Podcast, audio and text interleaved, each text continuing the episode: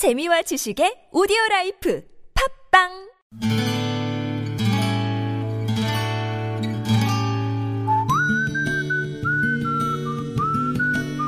여러분 기억 속에서 여전히 반짝거리는 한 사람. 그 사람과의 추억을 떠올려 보는 시간, 당신이라는 참 좋은 사람. 오늘은 경기도 양주시 덕계동에 사시는 김승훈 씨의 참 좋은 사람을 만나봅니다.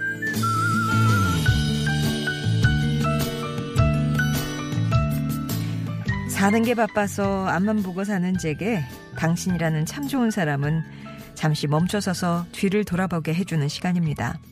그래서 손가락을 접어가며 계산해보니 세상에 그게 벌써 32년 전이네요. 대학 2학년 여름방학 때 곧 있으면 입대하는 친구 녀석과 함께 17일간의 무전여행을 떠난 적이 있습니다. 지금 생각해보면 무모했지만 초등학생 일과표 짜듯 시간대별로 일정을 짰고 우리의 낭만은 그렇게 시작됐죠. 설악산 대청봉에 올라 나름의 신고식을 치른 우리는 동해를 따라 남쪽으로 달렸고 거제도와 진주를 통해 2박 3일간의 지리산 종주에 들어갔습니다. 구례 화엄사, 남원 광안루, 무주 구천동, 해인사 등은 그 뒤의 여정이었죠. 그 지리산 종주를 위해 후배 한 명이 거제에서 합류하기로 돼 있었습니다.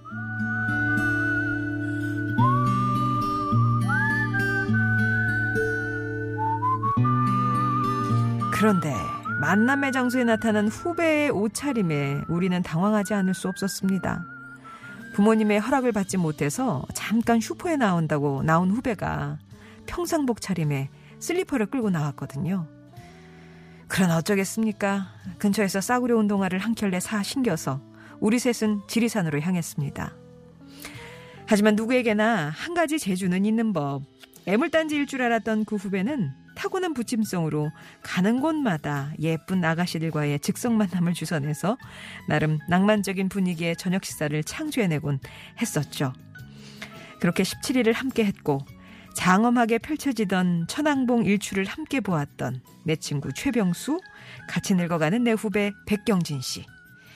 저는 당신이라는 참 좋은 사람들과 함께 했던 그때 그 아프도록 그리운 무전 여행만 생각하면 아직도 지리산의 전기가 피를 타고 흐르는 기분입니다.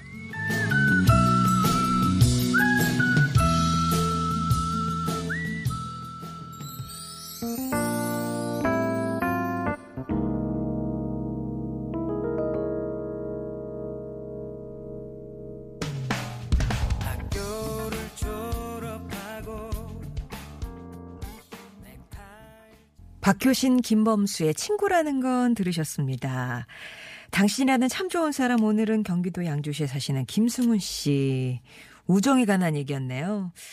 그때 32년 전 지리산에서 첫날 법계사에서 보내셨는데 근데 이제 뭐 좀 드시고 어, 주무셨나 보죠. 전날 마신 술이 너무 거해서 새벽에 잠이 깼는데 나는 이렇게 힘든데 쿨쿨 자는 친구랑 후배를 보니까 심술이 나서 둘을 그냥 억지로 깨워서 천왕봉의 일출을 보러 가셨답니다. 근데 그게 너무 장관이어서 그 수다스러운 후배가 입을 다물 만큼 멋있었대요. 그리고 나중에 한 사실이지만 지리산 일출은 3대가 덕을 쌓아야만 볼 수 있다. 그런 얘기를 또 들으셨다고요. 그 말을 듣고 세 분 반응이 동시에 아 우리 조상님께 감사하자면서 하여튼 너무 멋있는 일출 장면을 보셨어요.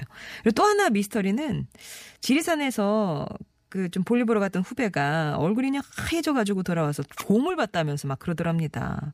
근데 김승훈 씨와 친구는 후배가 장난을 치겠거니 하고 믿어주지를 않으셨대요. 그래서 지금도 만나면 나 그때 진짜 곰이랑 눈 마주쳤다고 막 후배가 막 그러면 안왜네 네, 그러셨어요? 이렇게 이제 놀리기를 32년째 계속하고 계시다고 하는데 진실은 뭐였을까요? 예, 아무튼 그 추억을 함께 나눈 인연으로 세 분은 아직도 1년에 한 다섯 번? 자주는 못해도 다섯 번은 만나서 술잔을 기울이신다는데요.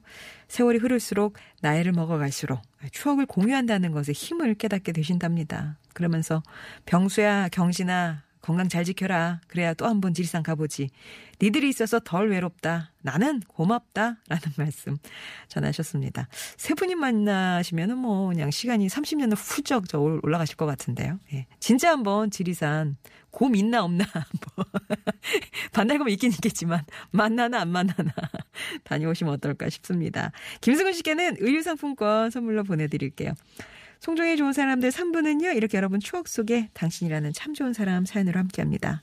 여러분 인생에 크고 작은 영향을 주었던 사람과의 소중한 추억 얘기 들려주세요. 당신 참여 이렇게 보내주시면 막 이렇게 글 잘 쓰실 필요도 없고 저희가 글을 요하는 건 아니거든요. 그냥 말해 주시면 됩니다. 추억의 아이템을 꺼내 주시면 돼요. 저희 작가가 전화 드릴 때 이런 사연입니다라고 말로 해 주시면 되겠고요. 음성 편지는 저희가 참여 방법을 조금 더 이제 정교하게 알려 드릴 테니까 일단 내 목소리로 방송 한번 타련다. 난 진짜 내 목소리로 내 마음을 전해야 한다. 그런 사정이 있으시면 음성 편지라고 신청해 주시면 되겠습니다.